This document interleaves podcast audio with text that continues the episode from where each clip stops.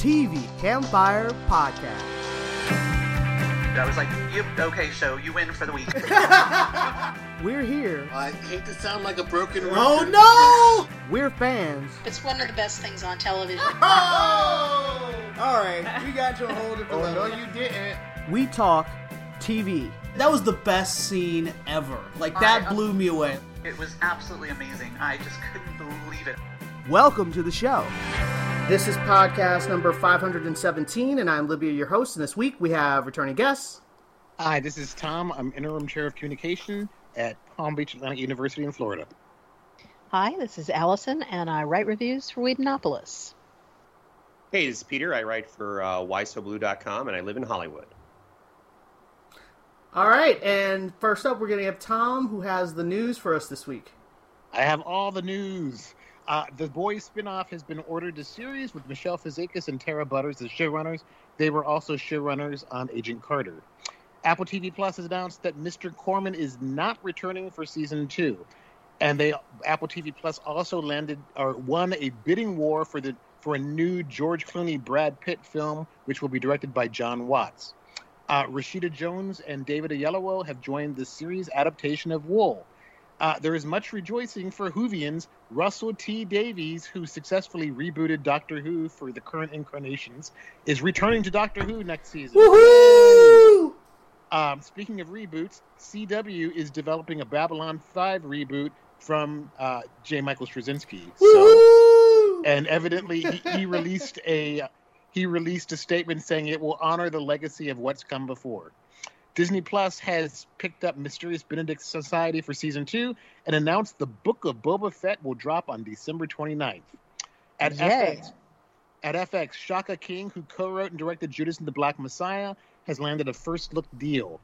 FXX has uh, picked up Archer for season 13. Freeform has ordered the Phoebe Robinson comedy Everything's Trash. HBO, HBO has announced that House of the Dragon, the Game of Thrones prequel, has added seven to the cast, including Graham McTavish from Outlander and the Hobbit trilogy. HBO Max picked up the other two for season three, and they announced that Flight Attendant season two will add Cheryl Hines, Margaret Cho, Santiago Cabrera, and Shohreh Aghdashloo in recurring roles. At Hulu, the Iron Mike limited series has cast Russell Hornsby from Grimm as Don King, and Chinasa Ogbuagu, Kelly AuCoin are among nine cast in the Girl from Plainville limited series. The crazy news of the week NBC is reviving Law and Order Original Recipe for season 21 after nearly a decade off the air. So it'll be s- interesting to see who's left to star in that. Um, the Night Court sequel series with Michelle Rauch from Big Bang Theory and John Larroquette from the original series has also been ordered to series, and they've also ordered The End Game with Morena Baccarin and Ryan Michelle Bathe to series. Noah Hawley will write, direct, and produce a heist thriller starring Regé Jean Page at Netflix because they know what viewers want to see.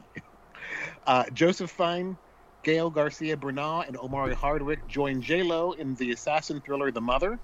My Unorthodox Life has been picked up for season two. Sex Life has been picked up for season two. The Witcher for season three, and of course, whole, they've got a whole host of Witcher spin-offs coming too. Sex Education picked up for season four. Virgin River picked up for seasons four and five. And Mara Brock Akil's production company has an overall deal with Netflix. Oprah Winfrey Network has rescued All Rise for season two with a 20 episode order. Paramount Plus has announced a Teen Wolf revival movie, and they've inked Jeff Davis to an overall MTV Entertainment Studios deal. Peacock has ordered a Pitch Perfect series with Adam Devine starring and Elizabeth Banks producing. At Showtime, Kathryn Hahn will play Joan Rivers in a limited series. Patricia Arquette will star and direct and executive produce a limited series called Love Canal. Demián Bichir will star in the series adaptation of Let the Right One In. And Betty Gilpin, formerly of Glow, will join the drama Three Women. And finally, Starz has renewed BMF for season two. Which is Black Mafia Family, right? Yeah, set in, I think, uh, either 80s or 90s. I forget which one. Alrighty then. Thank you for the news. I'm excited about the Babylon 5 news, even though at first I thought it was to series, but it's just a script, uh, the pilot. He uh, JMS has to write the pilot. The pilot has to get picked up, and then you go to series. So Yeah. there's still a process. There's still some time. CW's never met a reboot they didn't like. Eh, they they keep passing on all the supernatural spin-offs. But I, I said reboot, not spin-off. Okay. All right. Alrighty then, let's get started with the shows. First up, we're going to talk about Foundations episode 1 through 3. And this, uh, unsurprisingly, well, I don't know if it's unsurprising, but we have a very deep split between our opinions on the show. And I will have to say the one difference is that me and Peter both got to sit and watch the first four episodes as one big thing versus two episodes, and then wait a week, one episode, and you haven't seen the fourth. So that I just want to point out that difference before we start our discussion because I don't know if that has anything to do well, with they it. dropped the first three together. No, they No, didn't. just dropped the- no, they they first just dropped the first, first two, and then this month, this Friday, they dropped episode three. Okay, because I I saw three on my thing. I only got as far as two before I said no, I'm done. No, Um, with the three, the third one was it was like coming next week because Oh, right now okay. they have the fourth episode is coming next week. okay. So, anyway, uh, so I will preface this by saying if you were expecting that Foundation, the TV show, was going to be just like Foundation, the books, that is not what happened.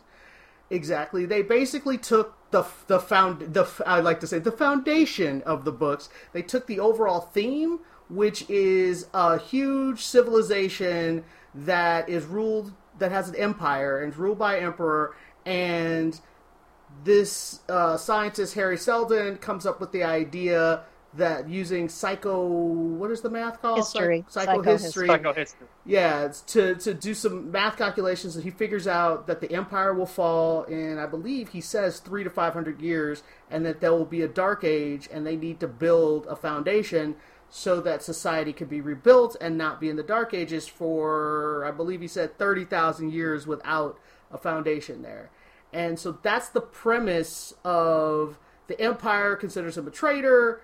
He's like, no, this is math. I'm not trying to be a dissident and then you have all these other characters. You have these things. Some, some, I guess, some pieces of it work better for others than than not.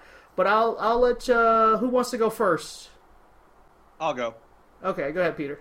So I um, so uh, yeah, so I watched Foundation, and um, I started reading the book, the the first book that, that the first Asimov's books in the 50s were really basically short stories for like essentially like amazing tales. I don't know if it's literally amazing tales, but basically it was in like a serialized magazine. And when you read the book, yeah, I mean it's very pulpy. The characters are pretty one-dimensional. They're not they're they're I can understand why you would take the concepts, the big ideas of the book, but of course for 2021, the characters have to have like, you know, inner lives and everything. But I mean, but it's not a bad starting off point. Um as far as the show, yes, uh, I I feel like it's one of those shows where if you like the ideas that they're talking about, and what I mean by that is sort of what Libya was saying, there is a lot of characters discussing those things, discussing psychohistory,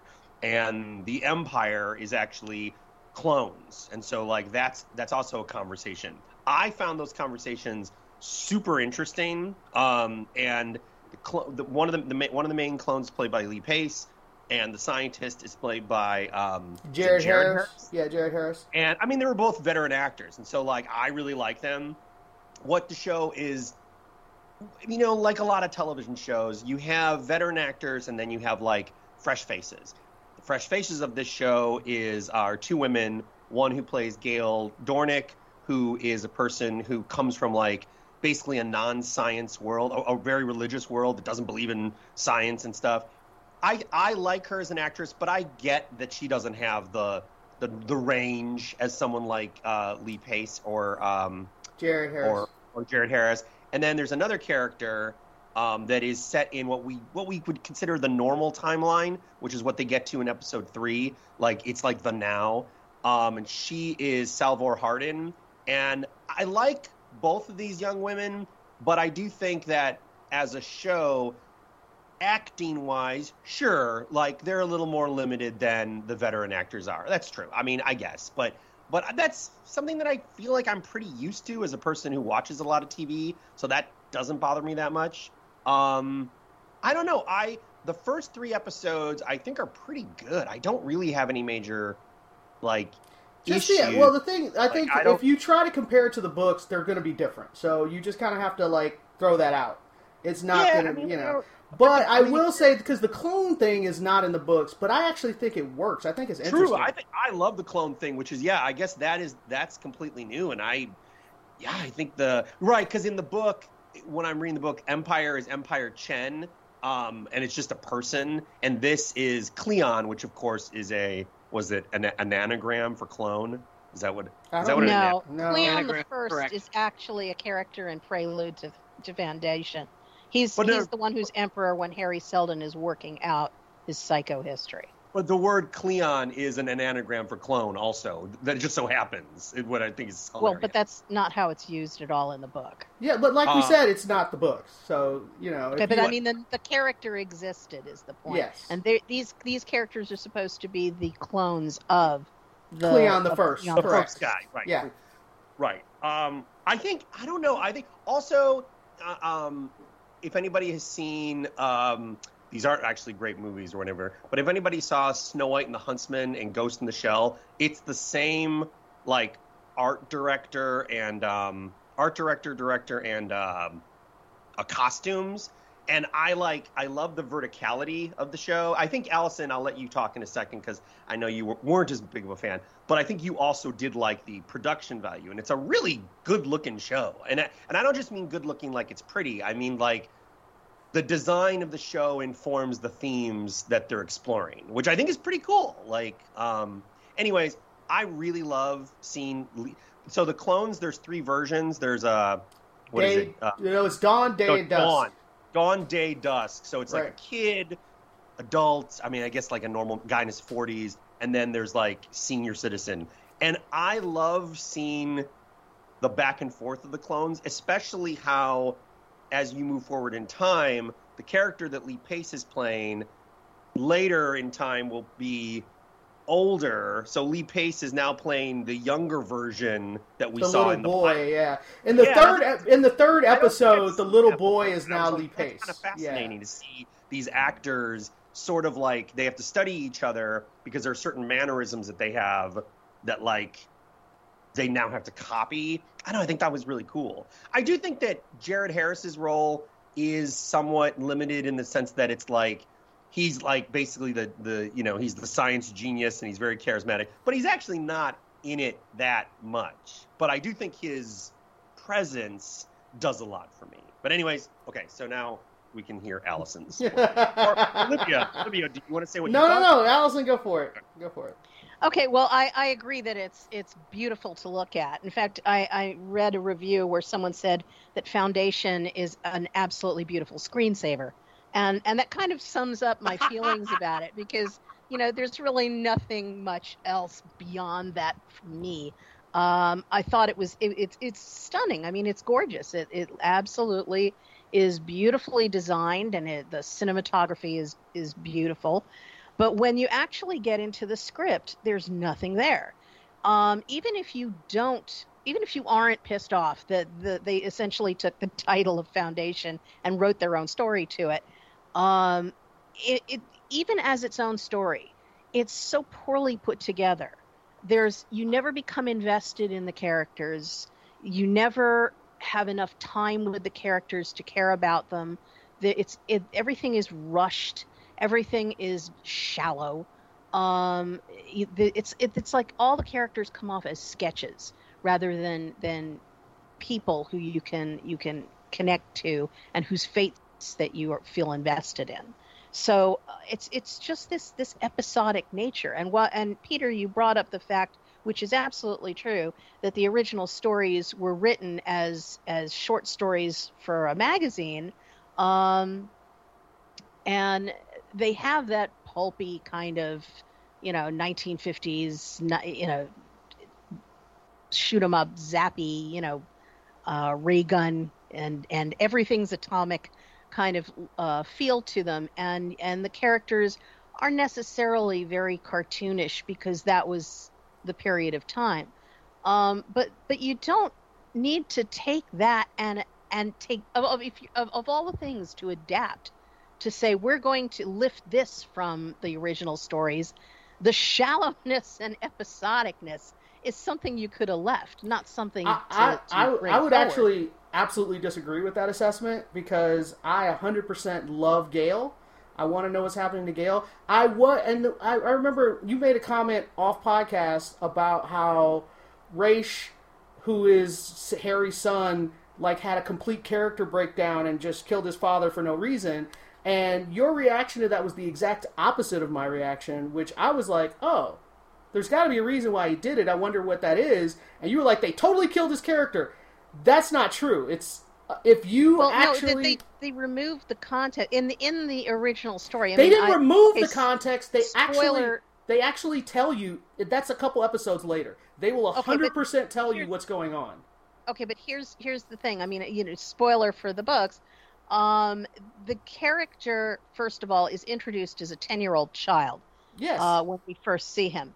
In this, in Forward the Foundation, he's an adult. He's he's uh, already got a, a wife and children, and he gets brainwashed to become like a sleeper agent. And he's going and that's not. to kill- That's not. That's not what happens. That's not what happens in this show. but he do, he doesn't kill him because the people who control him are are neutralized before that right. can right. happen. I, but but I So think he the pro- never actually. He never I, I know. I, I understand what you're saying, felt. but that story is not what's happening in this story. No, I So, know it's not. I, I know, but I, what I'm And- saying but- is, but what, I'm saying is, is- you're judging the character and the action based on the book, but that's not what's happening here. I'm- and what's happening here is you have to wait for them to. Re- the reveal is actually really good. It's a good reveal okay, of what's thing is, going on. My my argument is that the execution of this was so bad that even taken on its own terms, you know, because I even even just saying, okay, I'm forgetting what what happens in the books, but I, I'm just going to watch this as its own thing.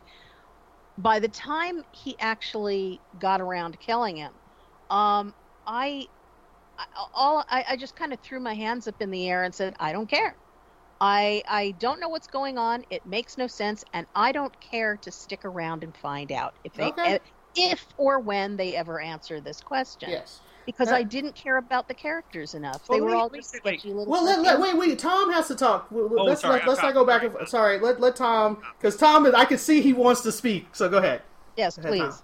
I, I was massively disappointed by the first two hours and what little I saw of third. The problem is, okay, there are there was originally a tri- trilogy which ballooned to seven books.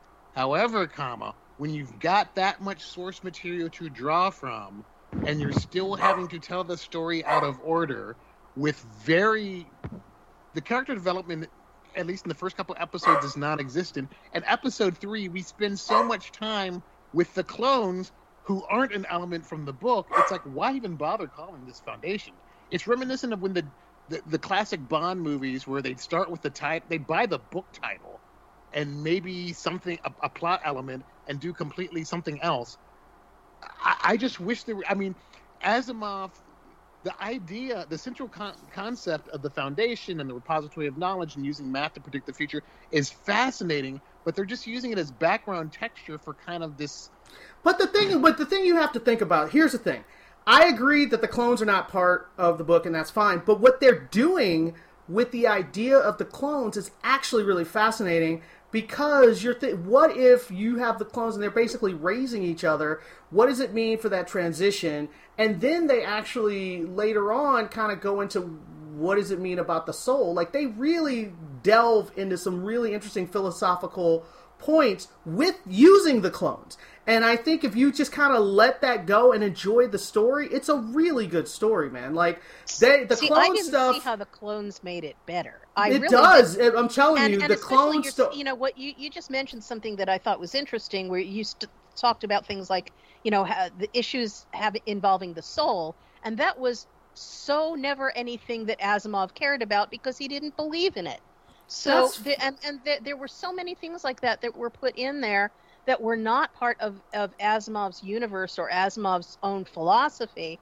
Um, whether it's things like the, t- discussions about people's souls or you know or even the existence of of alien life because for some reason that I don't understand but Asimov was absolutely adamant that human life was the only life that went out in the universe the only the only sentient life and that other than the, the life that had formed on planet earth nothing more developed than a bacteria had developed on any other planet in the galaxy and yet we're constantly seeing, you know, uh, alien well, they, creatures. They're not actually. Uh, well, you do see alien animals, but they actually do later on talk about Asimov's theory about how Yeah, humanity. do pretty They it- actually do address that. What you're talking about. It's that pretty does much get. the Ex- same as is Expanse, where I mean, technically the Expanse has the proto molecule, but it's the same thing where it's basically just people. It's not Everybody, like- even though they look a little different, they're still yeah, all it's people. not like Star Wars where you have like Chewba- Wookiees and everything. It's not well, like that. like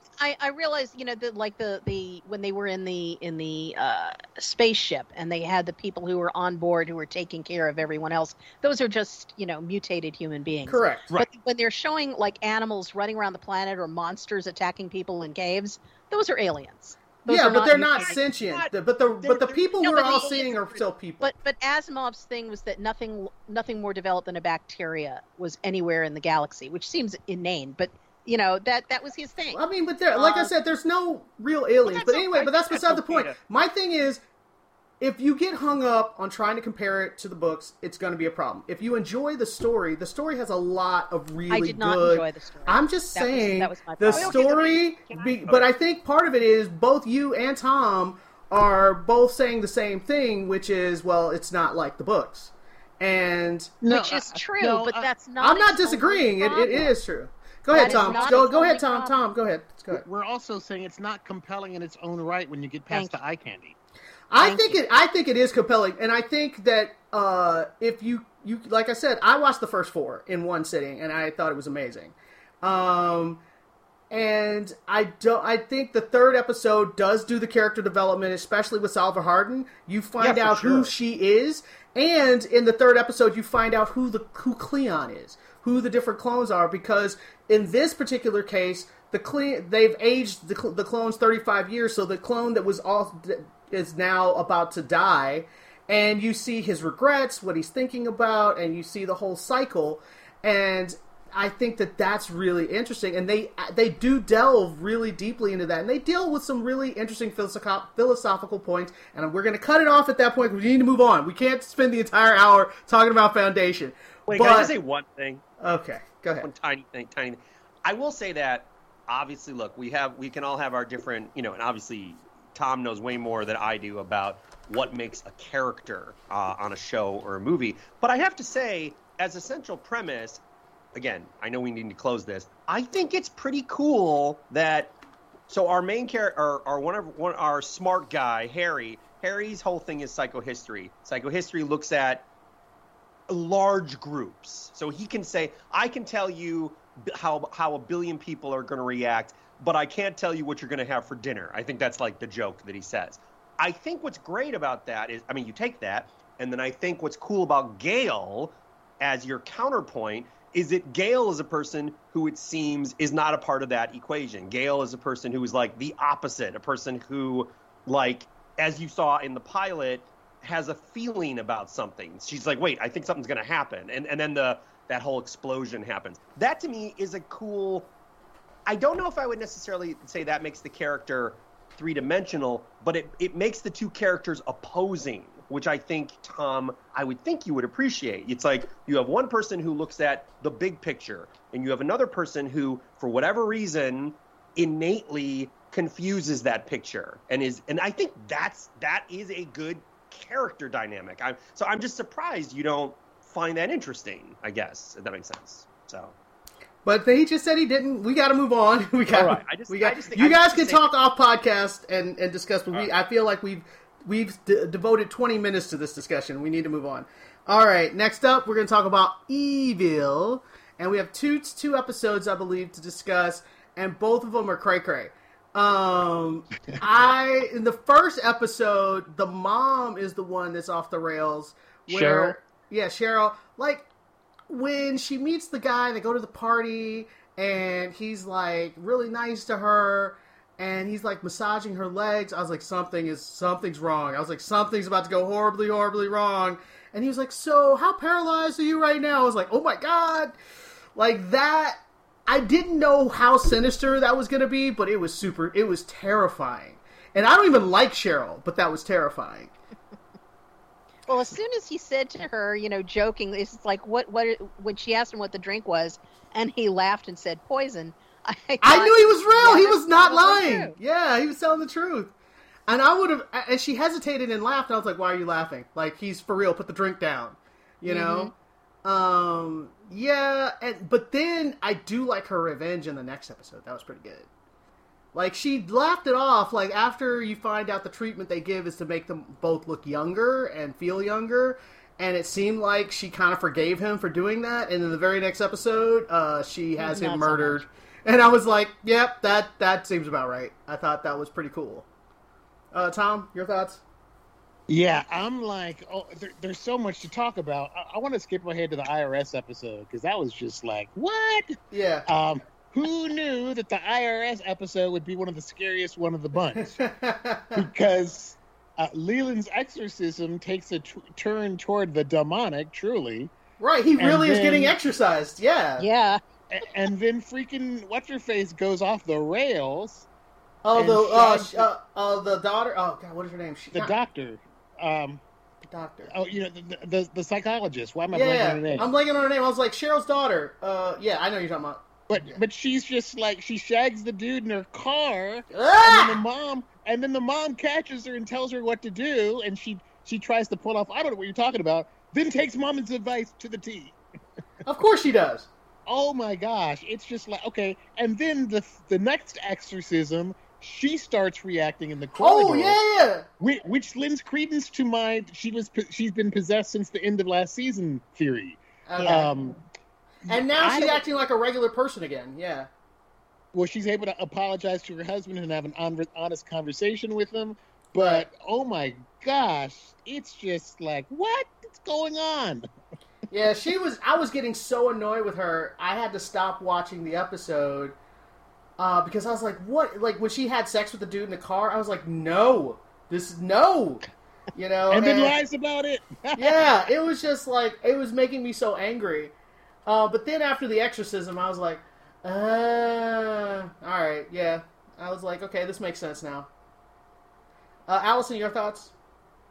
uh, no, pretty much the same thing. It, they they were both together, you know, crazy episodes, and I I mean, you know, when Leland especially was was suddenly and surprisingly being exercised and came, you know, he was like curled up in a little corner in a fetal ball, shaking, and and the whole bloodbath, Oh, that's Literally. so gross. Literally. Um, literally, um, you know, which made him feel all better. Uh, everything was so unhinged. It was just nuts.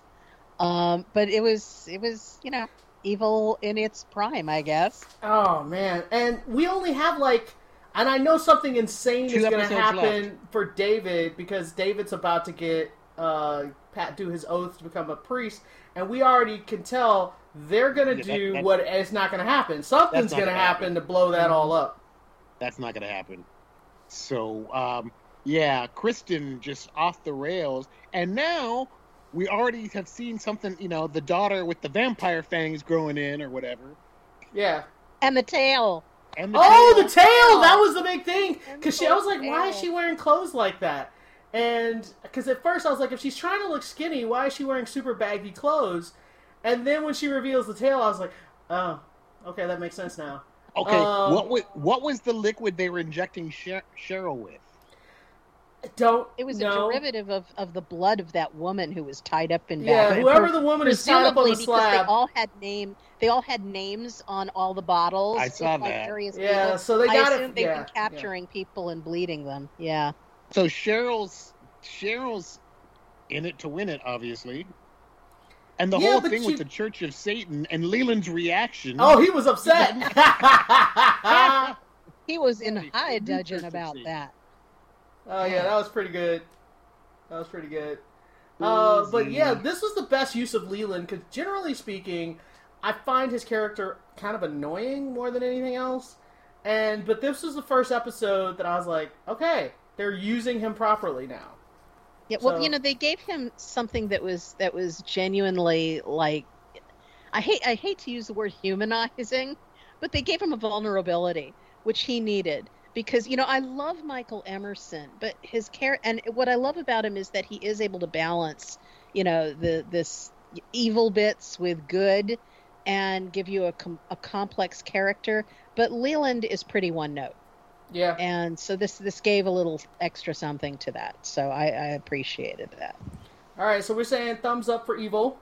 Oh yeah. All right, next up, we're going to talk The Rookie.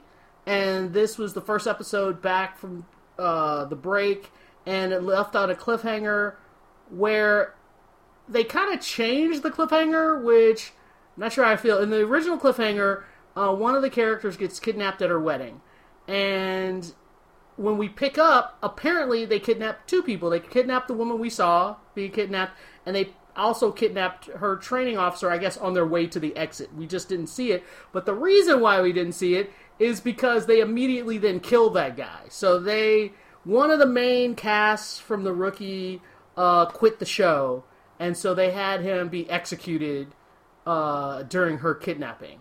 And we only saw the back of his head. I was like, wow, they couldn't even get him for his own death scene. Okay.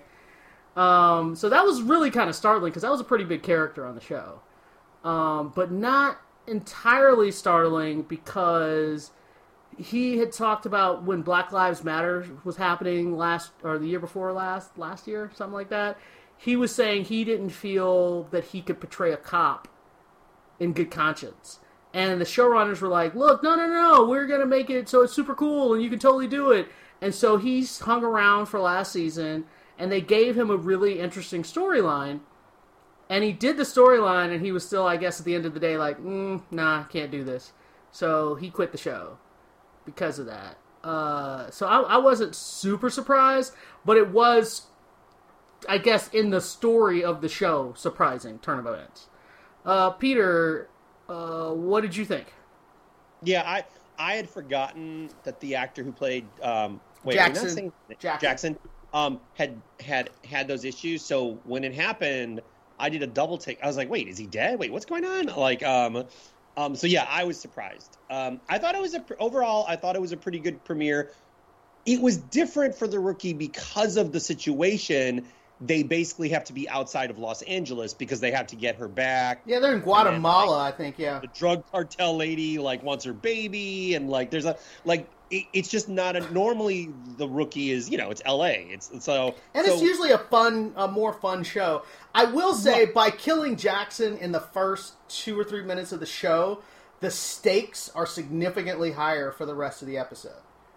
I right give although i say they i i was like as the episode was going on i was like wow this is going to be how are they going to deal with that in the season but the end of the episode jumps ahead three months because basically she's had the baby so in theory I don't know how much it'll be a part of the season. They might discuss it every now and then, but I felt like that was basically their episode to like say goodbye to the character and and all of that stuff. Um, Well, the one because thing I think, like I said, because the show is generally a fun show, you don't want to have the show mired down by grief.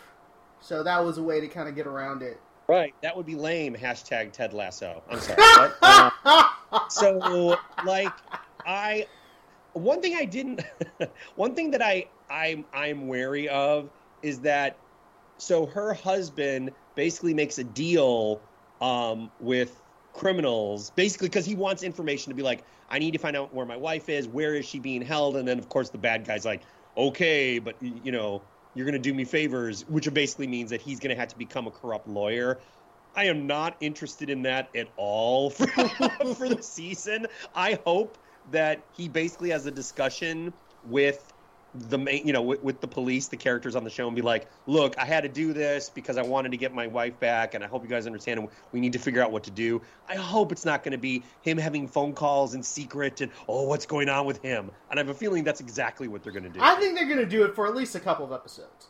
I think that Yeah. he's going to get. It's going to be a couple of episodes of him trying to do stuff in secret because he doesn't want his wife involved or implicated in his criminal activity. So he's going to be like running to the bathroom to take a call and blah blah blah, and then it's going to be he's going to get caught, and then he's going to be like, "Oh, I did it because of X, Y, and Z," and of course they're going to be like, "Well." he might get disbarred. I think that might be the consequence of of all of this. He might end up getting disbarred, but I'm sure it'll be he's going to help them catch whoever that criminal guy was who he made the deal with, and then at the end of the day, he might end up without his law license. That is my prediction for the Yeah. mid-season finale. Yeah, I could see that. all right, so overall, thumbs up. It was a good episode of The Rookies, one of their better ones. Uh, let's move on. Uh, next up, we're going to talk about La Brea, which was a new show that premiered on NBC, ABC. Which one was it? NBC. NBC. Okay. NBC. So these are one of those high concept shows that the net, NBC and Fox like to come out with in the fall. They usually cancel the episode, the show after about ten to thirteen episodes, somewhere in there, and you spend all this time getting invested in the storyline, and then the show's gone. I have made a new rule, which is usually I'll check out the pilot. I'll be like, let me know if the show gets renewed. I'll check back in, and that's what I did with Debris and I'm glad I did that because I heard it was decent, but and it had a really good finale, but then it got canceled. I was like, "Yep, saved myself a lot of time." I don't even think La Brea is gonna warrant that much. Uh, I don't. Yeah, I don't think that show is gonna go anywhere. Mainly, especially as soon as I saw their CGI wolves, which looked terrible. Uh, the show is just silly. It's a silly, silly show. Uh, I think that Go ahead, Peter. I think. Look, I'm not going to defend the show and say it's like amazing or anything, but um, and you're right, the effects are pretty cheesy uh, and stuff. I think that the one thing it might have going for it, and I will see episode two, you know, is that basically all of these shows are living in the shadow of Lost from what now is that 17 years ago? Like Oh my Lost was god. like, Please I mean, me Lost started in that long. 2004. I think the thing about La Brea that might give it an edge, maybe, as far as watchability, is that a lot of the shows that tried to copy the Lost formula were very serious. Uh, Debris is like that too, or uh, Flash Forward, or Manifest, or whatever. It it takes its concept very seriously, and I think the one thing about La Brea is that, strangely, I'm not saying this is necessarily intentional, but because the effects aren't that great and the premise is already kind of silly, even like the acting style is not in a way that I feel like as a viewer I am supposed to be like thinking this is deadly serious. And so I guess I'm wondering if if you're thinking of this as like a matinee disaster movie, like it's just kind of silly and it's and it's diverting and entertaining, and that's all it's trying to be. Strangely, I think that might be okay. Like I, again, I'm not saying that makes it great, but I'm saying that with the other shows, because they took themselves so seriously, there could be a disappointment level with an audience viewer where you're like, okay, I'm really invested, and then the writing's not that good, and then the plot twists aren't that good. With a show like La Brea, because it's already starting at kind of like a campy level, it's kind of like, well, how mad can I be if a plot twist isn't that great? Does that make sense? I, I'm not saying it's good, but I'm saying it's, it's a it's an expectation thing. Are Right. you saying it knows it's trash? That's sort true. of. Yeah. I don't. know- I don't. Well, no. but You know what though? I don't want to say trash because I don't want people thinking that I'm saying it's it's like grade Z Sharknado. I I guess I'm saying it just knows it's kind of like like like I said like a matinee. It's like ah, it's just silly. Like I I. I mean, I guess you could say kind of trashy. I, you know, like that. I mean, literally, didn't we just didn't we 20 years ago have that? What was it? Uh, didn't we have? Was it Dante's Peak and Volcano? Weren't those around La Brea with Tommy Lee Jones and Pierce Brosnan? and like, it's like those movies are kind of silly. It's just like, I, I see. Yeah, once saying, the like, pterodactyls I- show up, dude, it's just like okay. yeah, it's like ah, this is kind of. I'm, that's why I'm using the word silly. It's just like ah, come on. Like uh, I don't want to say trash in the sense of of like I don't think it's like like an F or anything. And it's, just not, and it's not winking at the audience. Like Sharknado, hundred percent, we winked at the audience the whole time. true. Although you know what, to be fair, one of the characters does say maybe we're in an episode of Lost. He does say, which is clearly Oh. the audience. Yeah, yeah, that's pretty That bad, kind of- dude. So, That's pretty bad.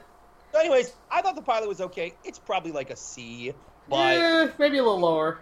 No, I but anyways, it's it's enough that I'm like, okay, fine. I Well, once, my thing is, once they introduced the the corrupt cop with the heroin in her trunk, yeah, I was like, why? Why do we have to have this? This is unnecessary. We already have wolves and pterodactyls. King- we don't King need a Kong dirty versus- cop. Right, and Godzilla versus Kong, uh, this you know earlier this year showed us this notion of the Hollow Earth, and which is what I thought La Brea was doing, where it's like, oh, Mhm. okay, so it's like they somehow survive, they're inside the Earth, but then they find that necklace thing. So, So I'm like, it looks wait, like time travel. is it time travel? I was Oh, like, are jeez. you a million years? I thought it was more they're basically in the Earth, and prehistoric creatures still exist. That's what I thought it was. So I don't know. So yeah, Don't think about it too hard. Your head might explode. But let's move on. let's move on. Next up, we're going to talk about what if. And this episode was the first uh, cliffhanger because every other. Go ahead, Tom. We have to do the Thor episode. We missed the Thor Oh, episode. party all the time, Thor. I mean, that doesn't have What a if- lot of substance. Look, arguably, that sort of led into it because you know of who shows up at the end. That's true. But it, I mean, the Thor episode was literally just him partying and breaking things on Earth, and then his mom comes and makes him stop the party. That had very little plot. It was fun. But it was fun after all the somebody in the MCU needs a hug episodes we've had. That's true. that is true. This one was absolutely fun and silly, and and Loki shows up for the party, and then when Thor gets serious, like my mom's coming, we have to clean up. I was like, wow, this is so strange. um, so that episode was 100% just cheesy, Silly. fun, and silly, and I loved it. Completely fun. Yeah. And then you get to the next episode where uh, apparently Vision, or he's not Vision, he's really Ultron. Ultron. What if Ultron won? and Vision's body? Didn't they call him Ultravision? And wasn't that the name of the character when they were combined? Something no, like seriously, that's I think that's Uh, what they were calling him. I, I don't know, but I mean, it's weird to see Vision be evil, even though he's really Ultron. And then for some reason, he has a Russian accent. I was like, I guess we couldn't get uh, James Spader, so now he's Russian. I, I don't. It would still didn't- be better than whatever accent. Nicole Kidman's doing on Nine Perfect Strangers. Uh, I didn't so- get the Russian accent, but it's it sounded like whoever was doing it was doing a bad James Spader impression. Well, it sounded just- like he was doing Russian. I was like, why? Like, what are you doing? Anyway, so other than the voice acting, which was terrible for the first, like that's the first voice acting on here who I think that I think was bad. Um, but what was really cool was the my favorite part was when the Watchers like narrating, and then uh, Ultron was like, "Who said that?" And he keeps narrating. He's like, he becomes aware of. He's like, "Is that you?" And he goes, "Oh wait, me?" Like that moment where he He realizes becomes a, that he's aware of the Watcher, and he's like, "Wait, and how are you?" seeing-" multiverse.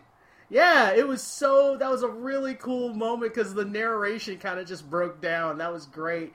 And I think what was also interesting is we knew that the Watcher had to be somewhat powerful because he's watching all the multiverses, but to actually see him in a throwdown fight like that was was crazy.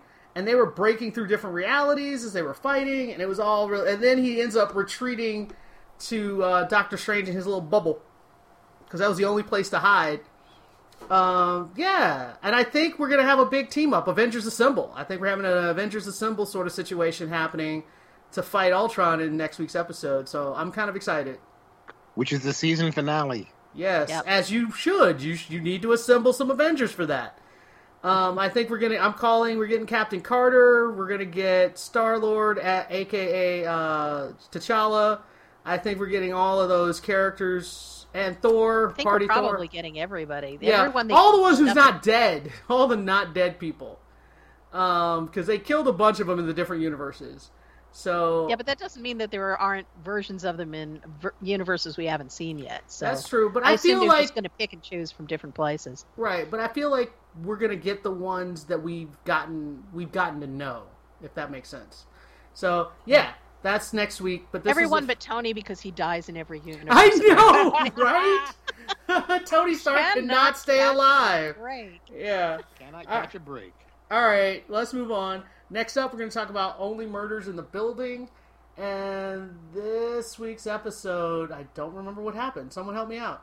Oh well, the most recent one is the deaf kid, but the one before that Oh, right. Another one. Isn't the one before that about um oh um Mabel's story. I don't Um, remember. I'm trying to remember if that's the one where she goes to the tattoo parlor. No, that they're- was the. they're following the- her, oh, they or had. if al- there's- No, no, no. That's the one before that. So the the one two weeks ago, it was. It starts in the in the parlor. She explains about the. uh the Oh, and they go see her mom. And they go see They her go mom. See mom. Right. Yeah, mom. and then the mom is like, "You need to let her live her life. She this is too dangerous. She needs to go back to being like a young person and not be stuck on this." But then at the end of the, and then that's when the the sponsor gives them a fifty thousand dollar check to do more episodes, and that's when they realize that he is a suspect. Yep. And that's when she gets the phone in the mail, the cell phone in the mail, and they start putting stuff together. And then we That get was- to the deaf kid. That that was the one. That the, was brilliant. two that- two episodes ago was uh, the cop was the main character. Kind of, she was kind of telling the story. Right, and they get the the phone in the mail. But I will Right. say the deaf one, it was really well done. It was one of the better, definitely one of the best episodes they've done. But I have to say, I felt a little cheated because they didn't introduce that character, if I'm correct, until this episode. And I feel like in a murder mystery, the whole point is you introduce all the suspects, and you he might be a minor background character, but at least I will be like, oh, I remember that guy, and we didn't meet him. And so now the entire episode's from his perspective, and he's totally the killer. And I'm like, you can't just introduce the killer and reveal he's the killer in the same episode. Well, So- he's he's nominally the killer um, on the who, who was on the, the the roof of the building. We don't know if he's the one who shot uh, Tim Tim. Cohn. I don't know. Conan. Um, and and probably not considering how they're building this up. There's got to be a twist here. But Yeah. I do agree that it was a little weird that someone who I mean apparently he I really didn't notice him at all, but apparently he was like skulking around in the background, standing in crowds and things like that. But he was never formally introduced right. as Teddy's Teddy's son, Son, right. until this particular episode. yeah, I just so felt I, like I, that was I cheap. do agree with you Yeah. on that on that point. But other than that, I thought the the episode done from his perspective Yeah, it was really well done. Yeah. I, I, yeah, I mean, he even communicated in the same voiceover-y kind of way, except with with just you know the the the titles at the bottom, you know, just being subtitled. Um, so I thought that was I thought that was brilliant, and we of course I figured it would it, it would end with some line of dialogue at the very very end, and that's exactly what it did. But I I just I'm I really loved this episode. I thought everyone was Yeah. fantastic. Martin Yeah. Short's physical comedy in this particular episode was brilliant. Well, I Um, actually I will have to point out though, I'm like the two of the two of them get trapped in the basement with him, and then next time we see him, they're duct taped in the back of a van. I'm like, the two of you could not have taken this guy. Like, he's not like a really big dude. I don't under and he's dead. Like, what? How did they both get ca- like? I felt like that Well, was that's little why we didn't confused. see that scene. That's That's why that transition wasn't in there. Because I was like, I I, ju- don't see how they how he beat them both. That's all. I just checked IMDb. He's in the background of episodes two and three. So, mm-hmm. I mean, that doesn't bother me as much because it's kind of like he's there, but we- they haven't moved him front and center yet. Yeah, but I mean, at least we should have known he was the sponsor's son. Even Yeah, if we much. didn't get a formal whatever, we should have seen him in his house. You know, because we've been to the sponsor's house like three or four times. Why did we not see him? If he's in the background of all these meetings, he should have been at the house. So that's even if he didn't do anything, just having him in the house would have been like like hey dad like signing hey dad i'm going to blah blah blah and then like just pass through i would have been okay with just that so that's why i'm just a little frustrated but yes Please. cinematically that episode was one of the best ones i've ever done just with the sound design and all of that it was it was really really well done all right let's let's move on Uh, so we're uh, overall, I'm still saying thumbs up. It was still a really Oh, yeah. episode. Oh, definitely thumbs up. Yeah. All right, next up, we're going to talk about uh, what we do in the shadows, and that means you guys can discuss it, so go for it. Okay, well, um, they, we've got two episodes to discuss, and the first one where is where uh, Guillermo has to defend uh, the the life of this vampire who has been found to be rogue, and uh, when they bring him in, they discover that oops, it's actually a former member of the vampire hunter group that Guillermo was a part of. Uh, the one guy who he left inside that haunted house apparently he was turned into a vampire and he's been kind of just living on his own and doing things that the vampire community is afraid go- is going to expose them so they put him on trial and guillermo now spends the rest of the episode trying to save him um, and in the meantime we've got uh, Laz, excuse me, not Laszlo, but Nadja and Nandor fighting over who gets to sit in the one chair um, in the in the chamber of judgment um, to determine what this guy's fate, and uh, and all of that is going on. And I thought it was I thought it was a great episode, especially because little by little Guillermo is is sort of coming into his own and taking charge and finding ways to manipulate his his masters.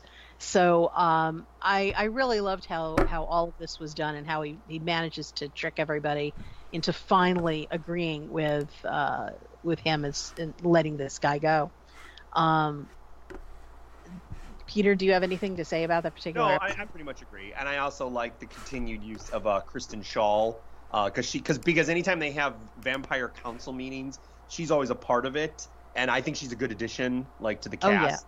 Oh, yeah. Um, so I think she's really funny. Um, but no, no, I agree. Yeah, I, I like I've liked this I've liked this season more than season two so far. It's just been more Mhm. consistent. Although I am hoping for an appearance of Danny Tate. Is it Danny Daytona? Is that is that is that what's his name? Not Laz. Johnny Daytona. Johnny Daytona. Wait, what's Johnny your- Daytona. It's not. Is it Laszlo? Is that who? Is it? Yeah, Laszlo. Yeah, it's does Laszlo. that. Yeah, With a I love toothpick. that. I keep With a toothpick. Make appearance again. Um, but, uh, but yeah, no, no, I agree. Yeah, that was good, and I thought this week was good too. Uh, this week they basically are. They basically do the classic vampire thing of. Um, Nandor is in charge. Uh, part of being in, part of the Vampire Council is that like they have to be they have to take care of the oldest vampire, basically the, The beginning vampire, and then like somehow they didn't feed him, and he maybe escaped, and so they're worried that like oh my god, well if he dies, then all the vampires die. Like that's the thing, and there's like no, that's a myth. That's not true. So like that's sort of what they dealt with, but I thought that was good too. But Allison, you want to say something? Yeah, I thought that was hilarious, and also, yeah, the, you know, they they told themselves, uh, well, this isn't, this can't possibly happen because their sire, their immediate sire, was killed Right. by Guillermo in season one, and and they all survived, so you know everything should be fine. And then they suddenly just look at each other and go, maybe we should double check that. And sure enough, they dig him up, and Doug Jones plays this this character of the Baron. And they find like this crispy remains that is nevertheless still alive of of the master. And just the the visual joke of of this guy who's i mean he he he only has the top of his torso left um and and has to be carried around everywhere just, just being part of this and and and kind of taking everything in stride and i was like oh well of course i survived it's fine um they even tied him to the dog at one point um, and rode him around like it was a pony. Um, so all of all of that was great, but chasing chasing down the sire was fantastic, and uh, everything that they did throughout the episode, I thought was was hilarious. They just handled the the especially things like the tropes of having to do a uh, a, a press release you know, just a, a thing in front of all the uh, various vampiric journalists um, was was perfectly done, just dead on. All right. Yeah, no, I agree. And then, um, and Colin Robinson, Co- Colin Robinson isn't sure if it would affect him though, because he's an energy vampire, right? Yeah, so he he he was pretty sure it was not going to because he's a different species of vampire entirely. You- so Um, wrapping it up, what do you guys think? But it's good. Yeah, I think again, I think this season has been pretty strong. Mm-hmm. All yeah, I do. I agree, and I agree that it was bet. It's probably better than season two. It's about on par with season one. All right, let's move on. Uh, next up, we're going to talk about See, and we have two episodes to talk about, which are basically the last time we saw the the princess has married the Lord Harlan of this town, and now we're all waiting for the consequences when Baba Voss finds out that his wife is married to some other dude, and I was like, that's not going to end well. Um, I have to give him points for restraint because he managed not to kill the dude. Like that for Baba Voss, that's that's uh that's a lot of restraint. That's a lot of restraint.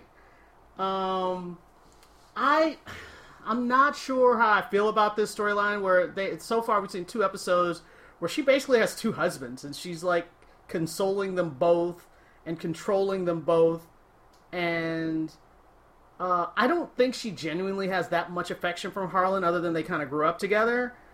Um, She likes him as an old friend. she likes him as an old friend, but he is just he feels like he can't stop himself from poking the bear. I'm like, dude, stop poke, poking Baba Voss. That's gonna get you cut up.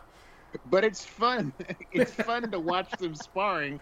I mean, it's kind of like when it's kind of like when the if in high school, if the brainiac and the foot and the top jock are enemies and they're always at each other's throats, but the you know the geek is smart and funny, and the jock could pound him but knows he can't because he'll get in big time trouble. And Harlan basically lays it out. It's like you need to be nice to me because I control a lot of people. Right. And- well, and- I feel like if and- Baba Voss killed him, that would solve some stuff. So I mean, Well, no, it would it, it wouldn't solve stuff because everybody else would turn. You know, all of all of Harlan's allies would turn against Baba Voss. But yeah, they, they, they had some fun with that, and boy, um, Princess Maghra is just working it. I mean, she's it, it's interesting seeing her try to manage assuage both husbands right. to keep them. Yeah, y- y'all y'all don't start something because we're all working toward a common purpose, which they are. And They Baba are. Voss, Yeah.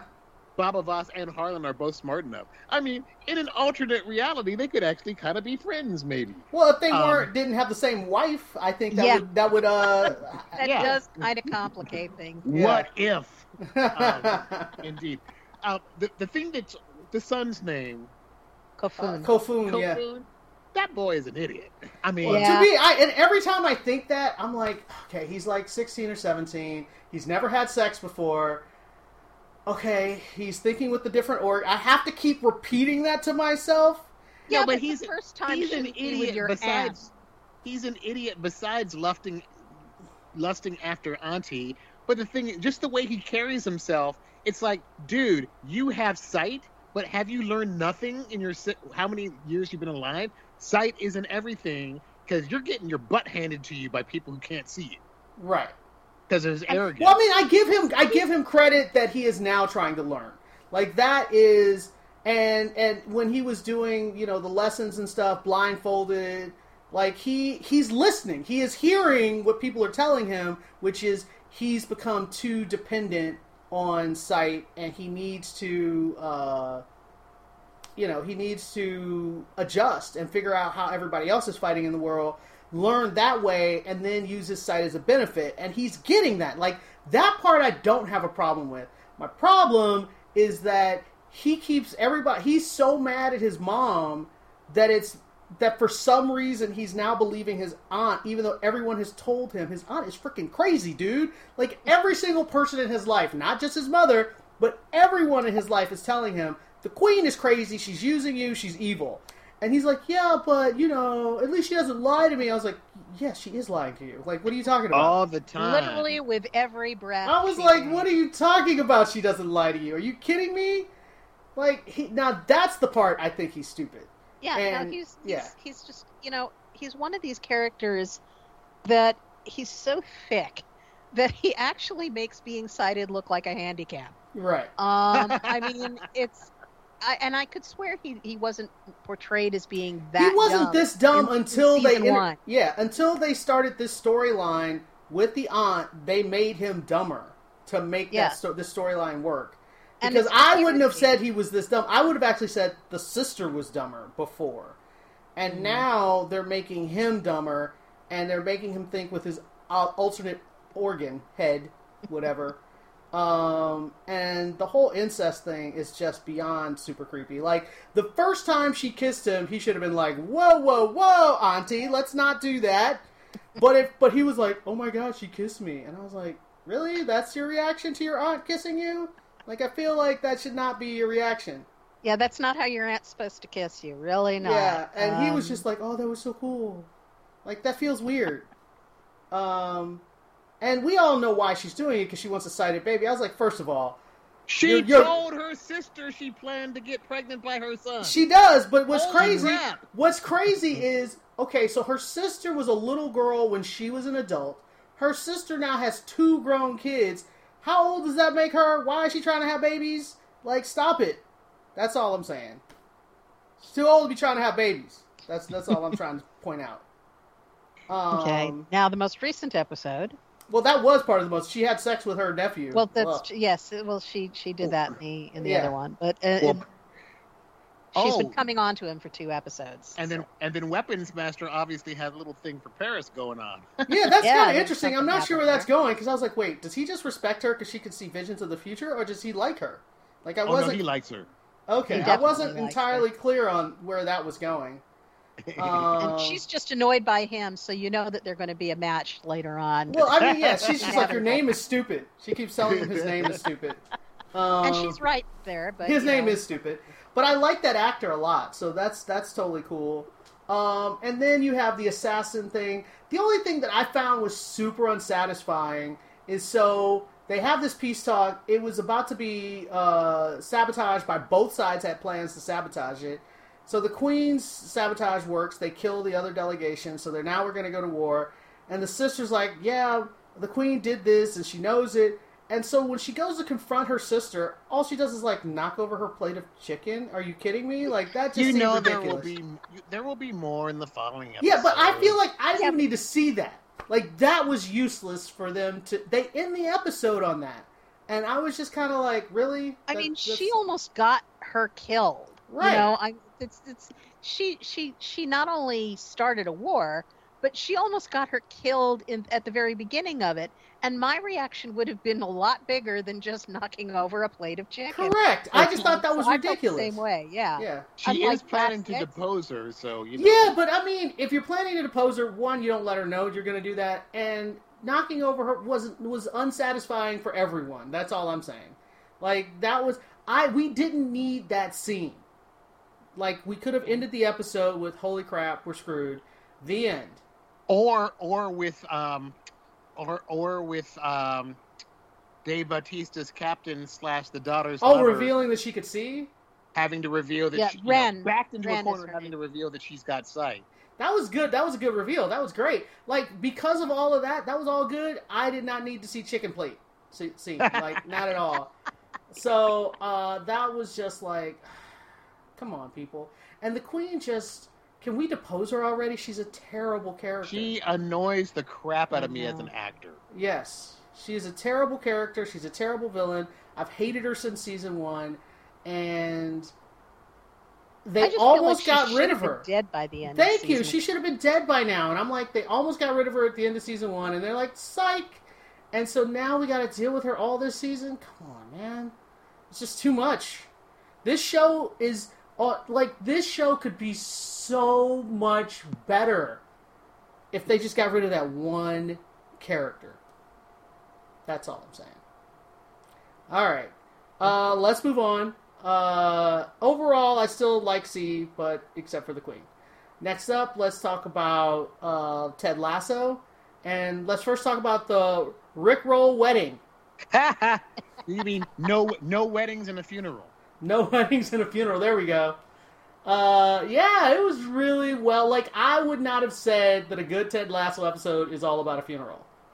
Uh, but they managed to do that. This episode was like they they dealt with the fact that you when you go to a wedding or not a wedding when you go to a funeral you have to pretend to be sad whether you're sad or not.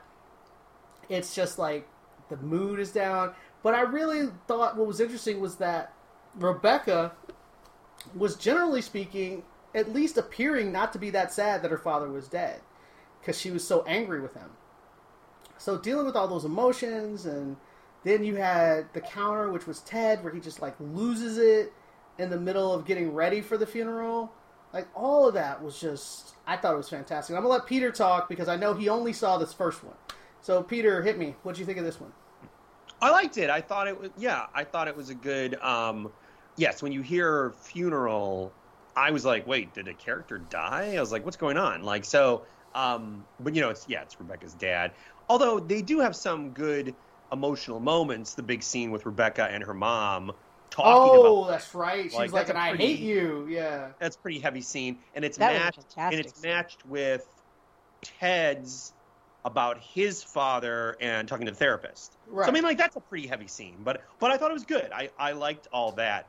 Um, my only real issue with this season overall is all the Nate stuff. It, it's not that I don't think the actors are good, doing a good job. It's just, I guess it's just not what I go to the show for. So I was just like, eh. Like, uh, however, this episode didn't do didn't do any of the Nate like stuff at all. So uh, I thought it was good. I I understood the the the Rebecca. Um, is it Sam? Is that the? Is yeah, his- their relationship. Yeah. Sam. like I get I get the breakup. Oh, but I did love though that doesn't is Keeley the one who figures it out? I think she does. Yeah, she does it in one guess. It was great. She's like, Yeah. Sam? She's like, how did you know that? Like, I She was that- like, she's like, is he tall? She's like, yes. Is it Sam? She's like, what? um, but yeah, no, no. But uh, it was good. I thought, yeah, overall, I don't really have a lot of like stuff to add, but I mean, yeah, yeah, I thought it was a good a good episode. uh, Tom, go ahead. What you think? No, I love the episode. I was sad that Re- uh, I was sad. I mean, you kind of knew that she was going to have to break it off with Sam, but I was still sad. He's totally into her. Yeah, And they're actually kind of good together. I know. I did Yeah, not see that that half coming. I didn't see that coming Which, at all. I mean, the more I saw them as a couple, it's like I kind of like them together. yeah, And another show wouldn't blink an eye if the gender roles were reversed. Is Yeah. How many times have we seen nasty old Jack Nicholson with somebody much younger than him? But you give her, you know, give somebody a, a mature woman in her prime with a a he's he's a pretty mature kid. I mean, he's a kid, but he's mature for his age, and I just like them together. So I I, did too. Yeah, I'm well, I hoping think it that has isn't- less to do that with their age than the fact that he's her He's his- employee. yeah, yeah, yeah, yeah. Yeah, I think it might be that. Yeah, and, and and also that that comes to the that actually literally becomes a conflict in the very next episode, and mm-hmm. I like that. Uh, so I'm going to go to the next episode real quick, where someone wants to buy Sam off the team, and her gut instinct is like, no, Sam is not for sale for any price because she doesn't want to let him go because of how much she cares about him and she realizes that she should make it his choice. But she also knows that she's kind of part of the equation as well, so she's like, well, do I tell him how I feel? What do I feel? So she has to go through all of these things because at first, you know, at the wedding, at the wedding, at the funeral, she's like, uh, I need to figure out who I am right now before I could deal with who you are, you know, before I could deal with you. But she doesn't really even get that opportunity because very quickly someone wants to, you know, purchase Sam off the team. And I think it was Ted that was just like, well, why don't you just let him decide what to do? And she's like, okay, you know what? That's true. I should. And I like that she goes to him after he's had this great day, and the guy does this really good sales pitch about why Sam should come and join his team. And Sam is like floating on air because the whole thing has gone so well. And then Rebecca's sitting there on his doorstep, and she doesn't. She doesn't really give him any more. She's like, I still am not ready for us to be back together. But I really care about you. Now you have to make your decision whether you're going to leave me or not. Like, I was like, uh, what is that? Like, I thought when she said, I've got to go talk to him, that she was going to give him a little more. But she really didn't. So I'm not sure. Well, she's being honest. She I is think, being- she is she's not being honest. promising him something that she doesn't really right. that she isn't really certain she can give at this point. That's that's true, but it just felt like that that didn't really make it to where it's a choice between staying with Richmond and her and leaving to go to this potentially awesome future. It was very much potentially awesome future, staying with Richmond, and maybe maybe not get Rebecca. You know, it was very much vague. So I just saw the look on his face at the end when you know after she says her piece and she leaves. He's just sitting there staring, and of course they leave it for the finale because the I'm going because this is a TV show. I'm going to guess that Sam is probably going to stay, but I don't know, man. That future that guy offered him was pretty awesome. So, Yeah. what do you guys think? I I loved the episode, and I th- I mean there you know Sam and Rebecca aren't the only people who are having issues in this because um, the the whole photo shoot that goes on Oh, with yeah. Keeley, um, she's going to be you know on the on the front of a magazine as I, I forget exactly what they It was Vanity It's like- Fair. as Vanity Fair. You know she was she was going to be one of the up and coming uh, entrepreneurial women of the year. And it all seemed, you know, great. And and uh, Roy was telling her all the right things when she was getting nervous, and everything was was doing so well until there was like a little break in the shooting, and Keeley decided this was the moment she This was is a going terrible to time to tell him all this honest. stuff. And the first thing she did was talk about how Nate kissed her while um, she was helping him shop, shop for a, uh, a suit. Which was and I, I don't think Roy cared about that at No, all. not at all. Nate Nate's was not in a- yeah. remotely a yeah, threat. it's not a threat, But right? then she decided to bring up how Jamie confessed that he still loved her at the funeral. And that is where Roy stopped smiling Yep. and and then that's where he decided to offer that he had spent No, that, hours that with was the uh he that was in between. He said That that in it was it was Nate. Then Yeah. he was like, I was with the teacher, and then she was like, Jamie said he loved me, and then Right. he like lost his smile. He looked like he was about to cry, and then they're like, okay, photos. and they're both staring dead at the camera. Um, so yeah, uh, it's it's sort of left it on a cliffhanger as to you know are are they going to make up or is this going to go somewhere terrible? Or are they going to separate? or- I, I thought that when he didn't say anything, he's like, "I'm not married." And he had like this moment of kind of revelation. I thought his brain went, "Oh, I should marry Keeley." I thought that's where that was going. Apparently not. Apparently not. No. And So- and then of course you know it all builds to Nick, who is I mean ever Nate? since since You mean Nate? uh, Nick. Well, you know I keep saying Nick because that's the name of the actor who plays him, Nick Mohammed. Oh, okay. Um, so I keep getting to, I keep getting uh, confused. But Nate, you know, when he asks Keeley to help him buy a suit, and he takes all the wrong signals and yeah, kisses her, and I could see, I could see it happening. I was like, "Oh, he's Oh, gonna yeah, go in for a kiss." for. Yeah, I saw that happening. She tried to like let him down as easy as possible. and, She "Oh, did. It's fine. It's fine. It's great. But his reaction when he was alone was not fine. no, and as- and then the next thing you you find out at the end of the episode is that he has decided to take out all his his rage and frustrations on the very man who who believed in him and gave him his break right. um you know ted by going to uh, and, and ted finds Well, his out thing is he wants to be the boss, and now he thinks that in order for him to be the boss, he has to knock down Ted. yeah so Classic mistake. Yeah. Well, I mean, what Tom? What did you? You haven't talked yet. What do you think of these episodes? Uh, I mean, I, I thought that both episodes were great. Um, the um, the thing with Roy, obviously, the last time we saw Roy with the teacher, you could tell that there was potential for something. Except for Roy is a committed in a committed relationship. Right. Obviously, the teacher was totally vibing him, but he was not biting. But I, I hope they. I love Roy and Keeley together, so I hope they don't do anything to throw off their mojo. I mean, they've already gone through some I just don't and I- feel like she she's outgrown Jamie Tartt. Why would she go back to that? she wouldn't go back to Jamie because Jamie's, for one thing, Jamie's still trying to deal with his daddy issues, whereas Roy's moved past his daddy issues. Right. As I said, and we- she Jamie is a, still a child, and Jamie's still a child, and Roy's and Roy's a man. right. Um, the um, I thought the the the ending of the well the, the Rebecca the the Sam and the Sam, Sam and Rebecca. show. oh oh I love when Rebecca blurts out to Ted that she had a torrid affair with Sam, and then he makes a note, boy. Last time in this year, you dropped another truth bomb on me because that was the you know the, the Yeah. next to last episode is when he when she confessed that she was trying to sabotage him. So um, he was like looking thought he was forward to next year. Yeah. yeah, seriously. Yeah. I, I thought it was um I thought he was surpri- very supportive and non-judgmental, which was a great call because they're becoming friends, and I think st- some of us are still shipping them long range, Yeah. Long term. maybe, Yeah. maybe.